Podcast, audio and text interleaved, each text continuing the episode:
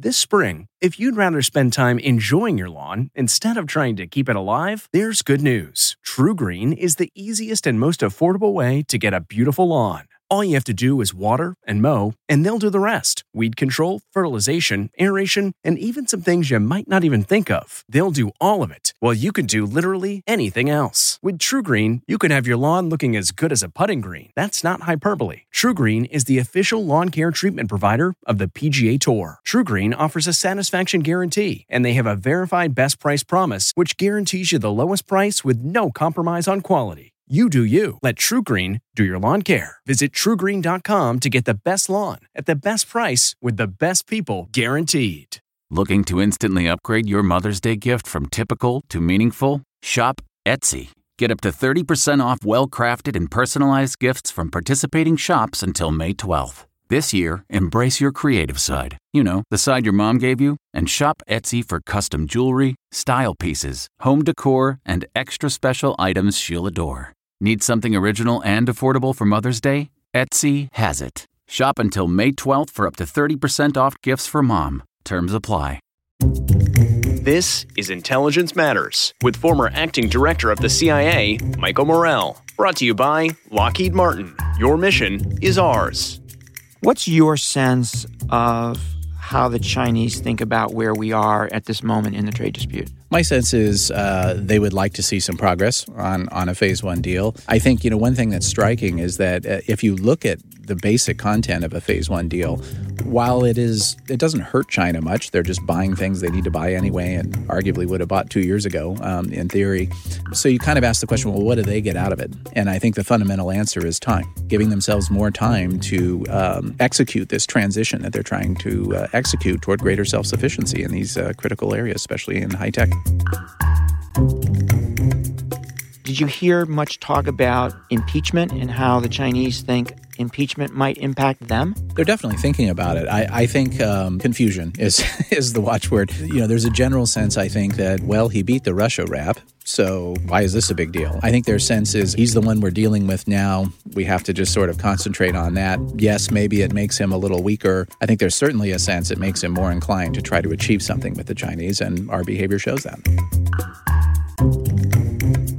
Right now, we have no strategic dialogue with China. We have the trade talks, of course, but we don't have anything in terms of, you know, South China Sea issues or, you know, other issues. There's no high level dialogue happening on the security side. And I think they view that as problematic. Longer term, of course, their view is that they would like to see themselves basically be the dominant power in East Asia. That's very clear. But I think what's striking is their vision for the timeline for when they might hit this status as a great power, superpower, however you want to put it, keeps coming closer. And so we used to talk a lot about 2050 or even beyond that. Now we talk about 2035, maybe even 2025. You see a lot more of that type of discussion. Chris Johnson is a senior fellow at the Center for Strategic and International Studies. He is widely regarded as one of the foremost China experts inside or outside of government. Before joining CSIS, Chris served almost two decades as a China analyst at CIA, where he and I worked closely together. This is the third time that Chris has joined me on Intelligence Matters. Chris just returned from a trip to Beijing, so I thought it would be a good time to catch up with him on all things China. We'll be right back with that discussion after a word from our exclusive sponsor, Lockheed Martin. I'm Michael Morell, and this is Intelligence Matters.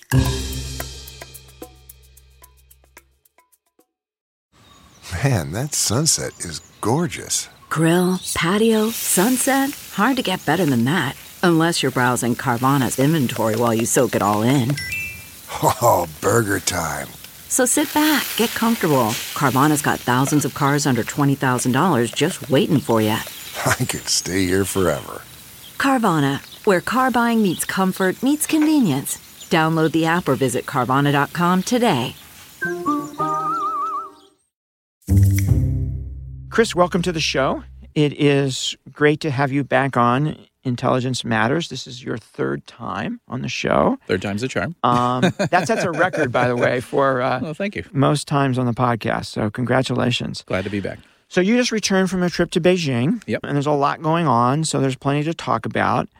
But let me start by asking you about your trips to China. Mm-hmm. How often do you go? Mm-hmm. How long do you stay? Do you also get around the region as well as to China? Mm-hmm. What kinds of people do you talk to? How does all that work? Yeah, uh, well, I go uh, multiple times per year, um, no fewer than six or seven, sometimes you know ten or eleven. So I'm I'm over there a lot. I just find you know in the current uh, conditions and especially sort of the ecosystem that Xi Jinping has created, it's much easier to go and and talk to people. You know, it's just very difficult to try to gain insight from travelers or or from just reading the media or things like that. Um, I do often travel in the region as well when I'm out there, um, but mainly I make a point when I'm in China of also trying to get out of the major cities, either Beijing or Shanghai, and make sure that I'm going to you know some more far flung province because you really can't get uh, a good picture of the country if you're only hanging out in the in the main municipalities. And you know speak to a range of people while I'm there, old con- longtime contacts of mine. Uh, obviously, with my um, affiliation with CSIS, you know, oftentimes it's attending conferences and things like that. So talk to academics, talk to officials, things like that to try to um, gain insight. Do you set up these things yourself? There isn't like Yeah. yeah, there's like somebody in China who sets up all these meetings No, for you. and and if um, if I hear you know if I get a conference invitation, obviously they take care of that part. But yeah, I'll set up my own meetings exactly. So when you're in China, Mm-hmm. do you ever feel pressure, direct or subtle, Mm-hmm.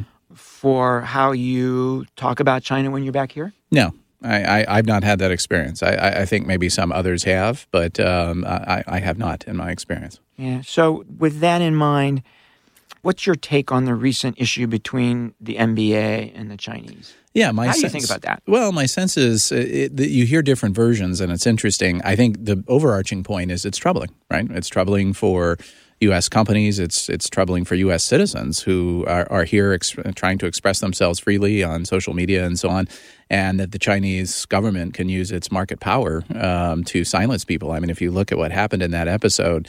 The NBA clearly handled it poorly um, from a PR point of view, but you look at several NBA stars who basically came out very directly and said, This is money versus freedom, and I'm choosing money. So um, that was quite striking. Um, in terms of how it went down or what happened, uh, you hear different versions. I think what we have seen of recent is that the Chinese propaganda organs and something of a change, and we'll talk perhaps a little bit about what's going on domestically, now increasingly are the voice of how China responds to international concerns, international criticism, or just developments instead of the foreign ministry, right? So the, the the the diplomats who one would expect, who have the nuance and so on, they're just kind of reading off a sheet that the propaganda department gives them, and that's a big change. And obviously, then there's oftentimes uh, the likelihood that it'll be overplayed. So, so for example, my understanding is that um, the propaganda organs kind of led with their face and got out over their skis. And President Xi actually was not very happy um, with how that went. And you can kind of see that in the arc of the story in China. You know, big spike of fervor and then silent. You know, very quickly thereafter. So is the difference between the foreign ministry commenting on an issue and the propaganda arm essentially telling them what to say is the propaganda arm is thinking about the Chinese domestic audience and the diplomats would be thinking about a foreign audience? Is that That's that's part of it. I think it's just also you know propagandists are by nature more nationalistic, more conservative, certainly more ideological, right? Than than your average um, diplomat who might be more cosmopolitan or urbane. Yeah, yeah. Okay, Chris, politics in China. Mm-hmm. Several questions. One we talked about um, the other day when we saw each other, and that's President Xi's political position. Mhm. How would you describe it? Is Mhm. he in any political difficulty, which is a thing one hears from time to time? How do you think about that? Yeah, uh, it's my opinion, you know, from this trip and just really from positive observable fact that President Xi remains, uh, shall we say, large and in charge uh, inside the system. Um, there is obviously grumbling about some of the things he does. Uh, you know, as we've discussed before on the podcast, there are concerns about the removal of term limits on the presidency. There are concerns about the failure to signal the succession. And in fact, as we saw in the plenum, the fourth plenum that was concluded last week, there was a lot of speculation that maybe the signal, the succession may be signaled, um, and that there would be promotions to the Politburo Standing Committee, uh, one or two people, something like this, that would signal a succession. Um, but it didn't happen, and I think really that's the best indicator of of Xi Jinping's strength. I mean, unfortunately, uh, the problem with whispers, right, is is that they're hard to um, do away with, right? So my guess is even with positive, observable fact, strong facts like that, um, the, these rumors will continue. Primarily because the economy is slowing. Hong Kong is a problem, which I'm sure we'll discuss, and other factors. And, and, there's just a lot of people who don't like what Xi Jinping is doing, but we forget sometimes that there are a lot of people who do.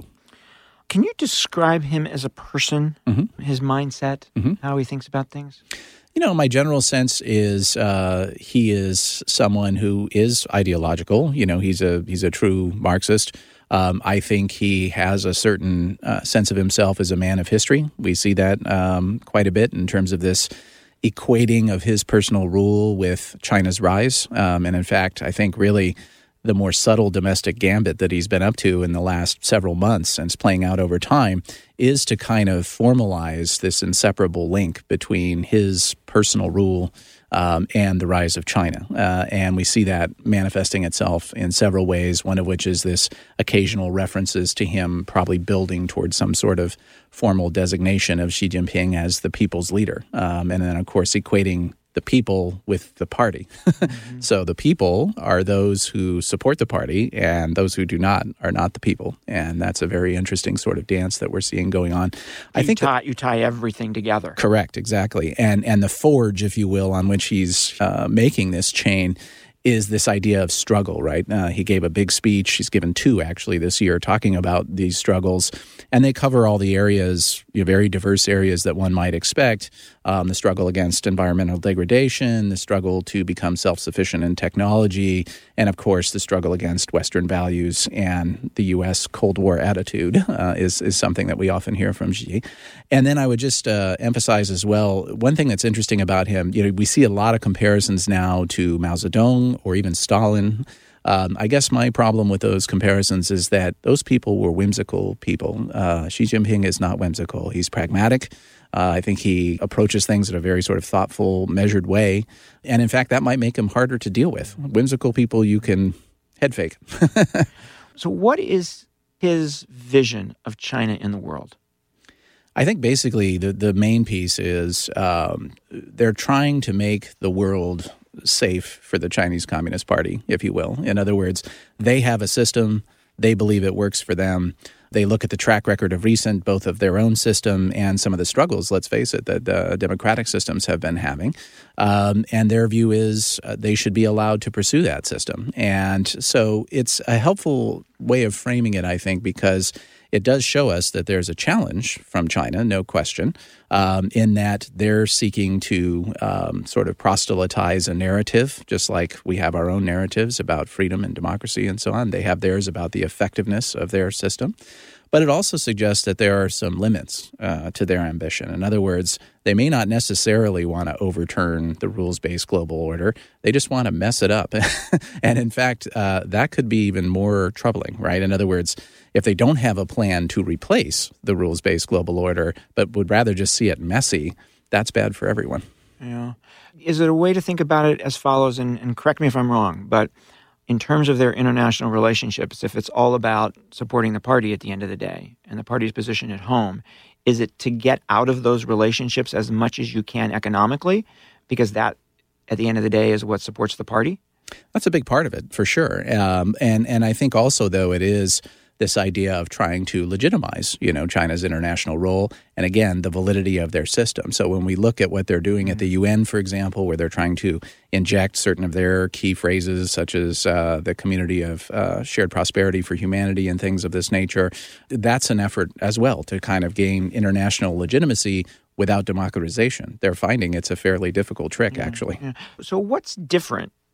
What's different with Xi Jinping from his predecessors, Hu Jintao and Jiang Zemin? I mean, how does, particularly in terms of China's role in the world, how do you think about that? Yeah, I, I mean, I think in the uh, certainly in the Jiang era and also in the Hu era, uh, we saw you know the remnants, if you will, of Deng Xiaoping's old adage about hiding your uh, capabilities and biding your time. Right. In other words, keep a low profile internationally. Don't stick your head up. Um, Xi Jinping has definitely done away with that. Um, we see that most clearly in the work report that came from the last party Congress, the 19th Party Congress, where really for the first time since the Cultural Revolution, as I said earlier, they suggested they have a model that might be applicable outside of China. So I think that's a huge difference. Then I think uh, another significant difference, obviously, is those guys were sort of struggling within the confines of a highly collectivized leadership system. So, therefore, lowest common denominator international policies um, tended to come out the other end. Xi Jinping has a lot more freedom of action. Sometimes that can be good in terms of moving, you know, certain things forward. Um, sometimes it can be bad in that there's sort of a hastiness on Right, occasion to right. to his actions. Right. So he set himself up to stay in power for a long time. Yes. How long do you expect? Well, there's a lot of controversy over that. Um, obviously, by removing the term limits, technically he can be president for life. Um, my own sense is that the third term, so the next round, is pretty likely. Um, he'll be able to make a case, I think, that there's a lot of unfinished business, um, that this is a critical period for China's modernization and, and this new long march that he's talked about, for example. Um, but once you get past that, I suspect there will start to be a lot more agitation, you know, from various groupings within the party. I mean, he has effectively suppressed factionalism within the system, but that doesn't mean it's not still there um, and that folks have attitudes and, and so on. So, um, you know, we've got at least five more years. Let's put it that way. And as you said earlier, there is no indication that he's grooming a successor. If he is, he's not indicating it. Um, you know, one presumes he has this in the back of his mind um, and and is certainly thinking about it. But there's no, you know, that's another domestic significant difference. Previously, you know, a new party secretary would be chosen. They would serve a first term. Then they would get a second term, and in that second term, the successor would be pretty clearly identified. That did not happen at the last party congress. One last question about Xi, and I you said something earlier that was interesting, right? Right, that people compare him to Mao, and you don't think that's or Stalin, and that's those aren't great comparisons. Is there a leader, current leader in the world, or a leader from history that you think he is comparable to? Hmm, that's, a tough, question. one. that, that, that, that's a tough question. I know. Not off the top of my head. I mean, I think actually, in a way, you can argue he's a fusion, you know, maybe of a bunch of different people. I mean, obviously, he has certain tendencies that remind us a bit of Putin. Um, they get along very well. They celebrate birthdays together. and so weird. on. it is kind of weird, but they do. And I think, you know, what what they see in each other is basically each other and that's why the relationship is good so when they look at each other they see a strong and confident person like they are someone who's very committed to the system in their country like they are and more importantly will go to the mattresses for that system. And then also the issue of color revolutions of course which is something that really really binds them together. And then i think also sometimes in terms of his pragmatism or at least his political skill you know maybe a richard nixon or or even an angela merkel who has managed to survive very long in, in german politics and and you know stay in power a long time that's his sort of more pragmatic side from my point of view Interesting. Interesting. Okay, the trade dispute Mm-hmm. between the United States and China. There's an announced agreement on the outlines of some sort of phase one. Correct. Although nobody's quite sure exactly, you know, what's in that. yeah What's your sense of how the Chinese think about where we are at this moment in the trade dispute? My sense is uh, they would like to see some progress on, on a phase one deal. Um, they would like, I think, to see the issue of tariffs addressed. You know, we have sort of three batches really of the tariffs. There's a there's a threatened uh, set of tariffs that will come into place on December fifteenth. There's some existing uh, batch from September 1st that we're in, and then of course there's the original 250 billion in in tariffs. I think the Chinese uh, desire is to you know, definitely the December 15th is out. They think Trump won't do that because it's so close to Christmas. Eliminate that September tariff and see what they can do on that original 250. And of course, uh, Ambassador Lighthizer is kind of dead set against that last bit. Um, so it will be interesting to see. In terms of the broader picture, I think, you know, one thing that's striking is that uh, if you look at the basic content of a phase one deal, while it is it doesn't hurt China much, they're just buying things they need to buy anyway, and arguably would have bought two years ago, um, in theory. So you kind of ask the question, well, what do they get out of it? And I think the fundamental answer is time, time in the near term to keep tariffs, you know, either where they are or lowered. Uh, time to stockpile critical things like chips and so on under these temporary general licenses from the Commerce Department. And then I think time in the sort of mid or or more strategic sense of giving themselves more time to um, you know execute this transition that they're trying to uh, execute toward greater self sufficiency in these uh, critical areas, especially in high tech. How do you think they're thinking about how the president's going to play the trade issue between now and the election? Well, I think that's a, a serious concern of, of theirs. Mm-hmm. So, so one uh, concern I hear frequently expressed from them is if we sign on to phase one and we purchase a, a lot of agricultural products and we you know make some concessions on intellectual property and so on, but that original 250 billion in tariffs stays on what motivation do we have to get into phase two if we're not being given any sense of progress? And how do we know that it won't then just stay in place through the election? And who knows whether President Trump will still be president, you know, after that election? So I think that's a real concern of theirs. That said, I think there's a duality to it. Uh, my sense is they also feel they should try to accomplish as much with President Trump as they can. You know, they do have some concerns if it was a Democrat administration that they might overturn, you know, the deals that are made, but we all know that you know it's a lot harder to turn overturn something that's already been signed. Um, so I think they're eager to try to make as much progress as they can. We're going to take a quick break to hear from our sponsor, and we'll be right back with more of our discussion with Chris Johnson. Okay, it's time to commit. 2024 is the year for prioritizing yourself. Begin your new smile journey with Byte, and you could start seeing results in just two to three weeks. Just order your at home impression kit today for only $14.95 at Byte.com. Byte clear aligners are doctor directed and delivered to your door. Treatment costs thousands less than braces. Plus, they offer financing options, accept eligible insurance, and you can pay with your HSA FSA. Get 80% off your impression kit when you use code WONDERY at Byte.com. That's B-Y-T-E dot com. Start your confidence journey today with Byte. So, Chris, in that same light, right, did you hear much talk about impeachment and how the Chinese think impeachment might impact them? They're definitely thinking about it. I, I think um, confusion is is the watchword. I mean, you know, there's a general sense I think that uh, well, he beat the Russia rap, so, you know, why is this a big deal? And and to be honest, I think you know, oftentimes the Chinese certainly um, ask for quid pro quos with foreign governments and so on. So perhaps it's a little a little more um, uh, confusing to them as to why this is a is a problem. You know, I think their certainly their sense of our political system has improved over the years. They've spent a lot of effort trying to become smarter about it. But day to day, I think they still largely are confused by it.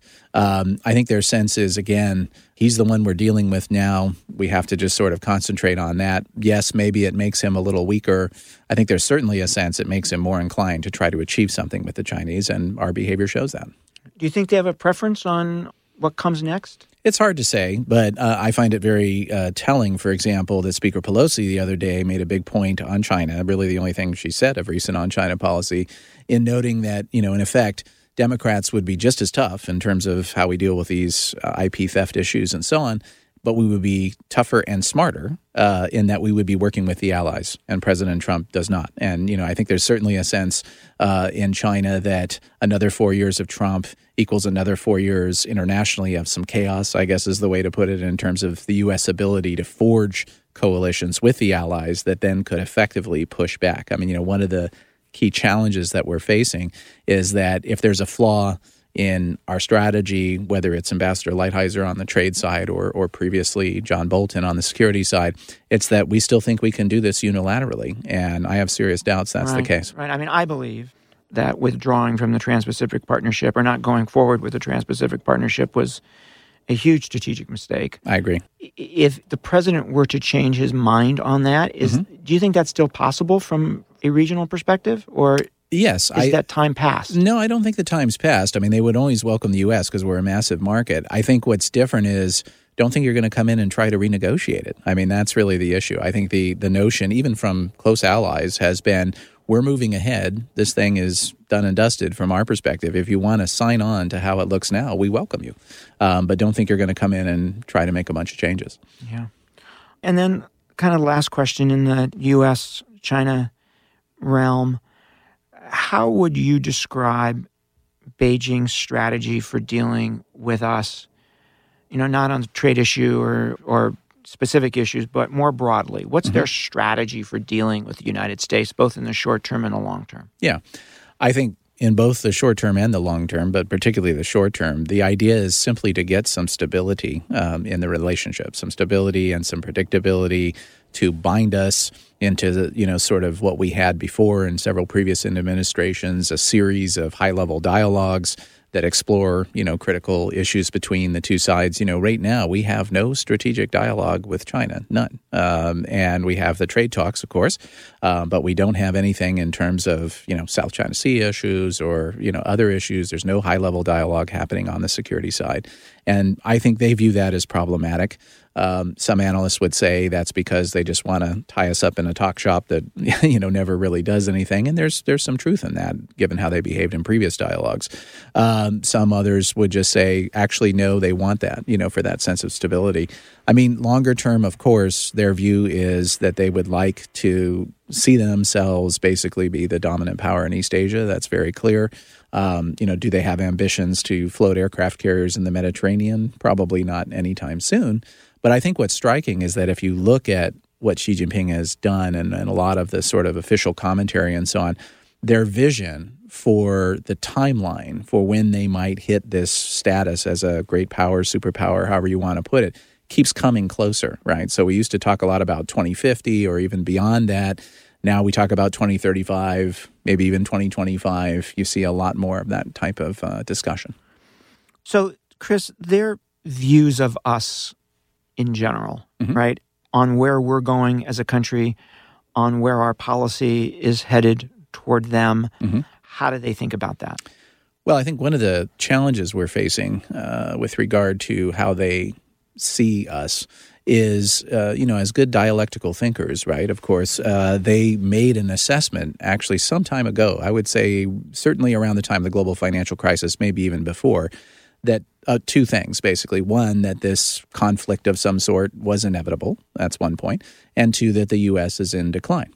And one of the things I think that has been unhelpful, uh, as it was put to me recently uh, by a Chinese person, was that um, we keep affirming their dialectical and teleological mm-hmm. thinking with what's happening here, right? So the global financial crisis, of course, the rise of Donald Trump, the withdrawal from alliance commitments and these sort of things, you know, they see that all as self-affirmatory of the judgment that they that they've already made, um, and so I think that's um, a very important thing to uh, take into consideration. So this this world that they grew into, mm-hmm. right?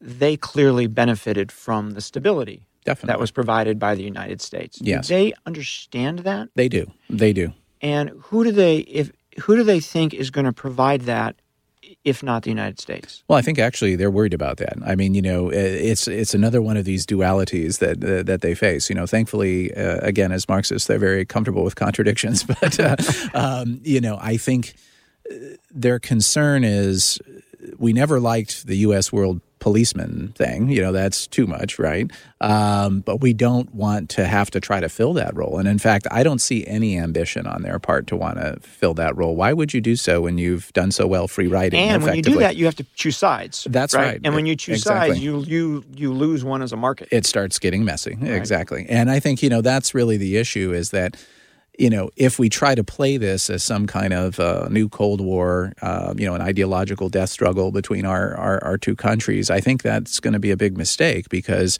because of its size, influence, economy, and so on. Um, China's just a different beast than the Soviet Union. I mean, a key example, uh, one thing that worked well for the U.S. in the Cold War was Soviet international isolation. China's not isolated internationally. Right, and you're not going to contain them economically. Definitely not. They're going to break through those chains. Correct. So how?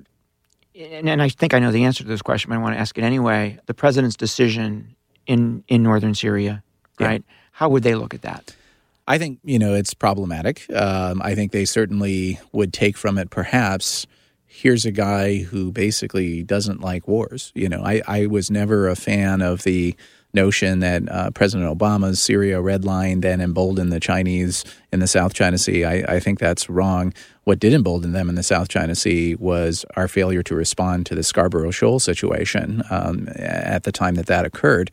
Um, but they're certainly looking at it, and I think actually it's a good point because it might be one of these areas where they're actually concerned is the U.S. kind of pulling out of the Middle East. You know, President Trump talks a lot about that we don't need them anymore. We have uh, domestic energy security and so on.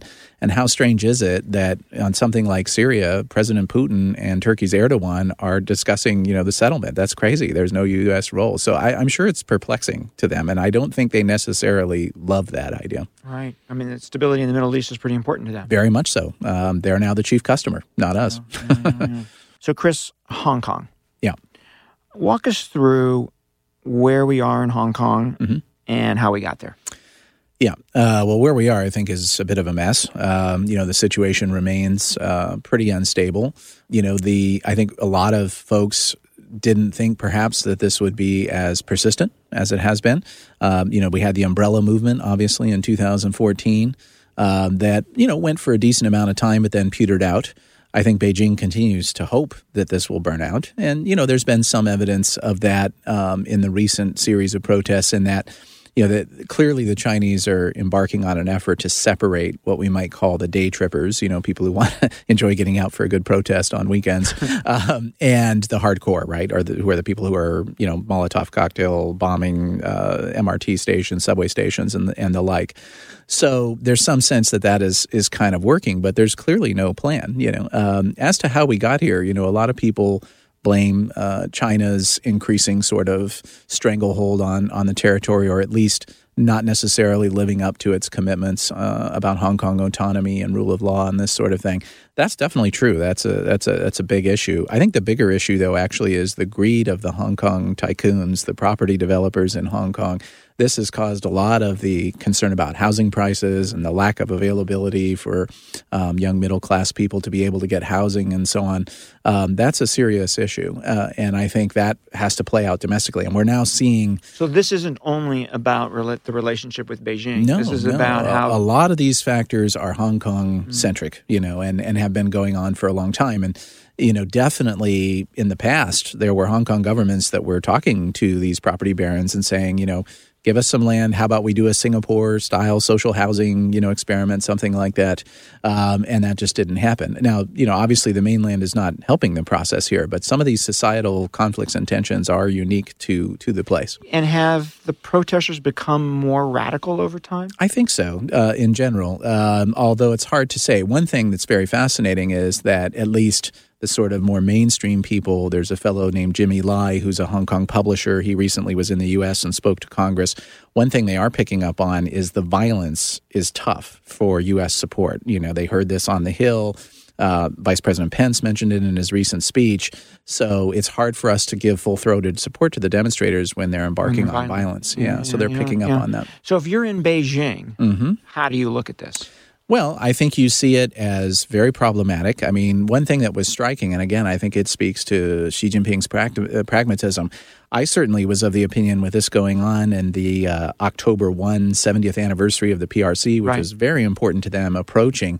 I thought, well, they're going to want to try to stop this thing. You know, the last thing they want is a counter parade effectively happening in, in Hong Kong, but they allowed it, which was very interesting. I think there's a number of reasons for that, one of which was perhaps to some degree their paranoia. You know, if they had moved security forces from the mainland in to take care of business, shall we say, they could have gotten stuck down there and would not have been present on the mainland for for those celebrations, things like this.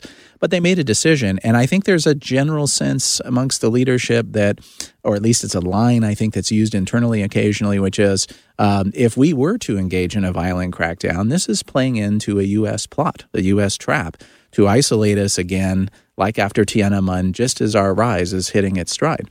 And I think that has uh, a lot of um, resiliency inside their Is system. Is there a Taiwan connection here, too? Well, certainly. I mean, there's a Taiwan connection from the point of view of, uh, you know, with my Chinese Communist Party goggles on, you know, I can I can basically understand most of their policy toward Hong Kong. The one area where it doesn't make sense is the demonstration effect for Taiwan. I mean, if you're President Tsai or you're the um, independence leaning party, the the DPP, and you're looking at this, you're saying that's one country, two systems. No, thank you. And in fact, Right. I think they basically concede that the mess in Hong Kong will hand re-election to President Tsai. Um, obviously, something they would prefer not to see.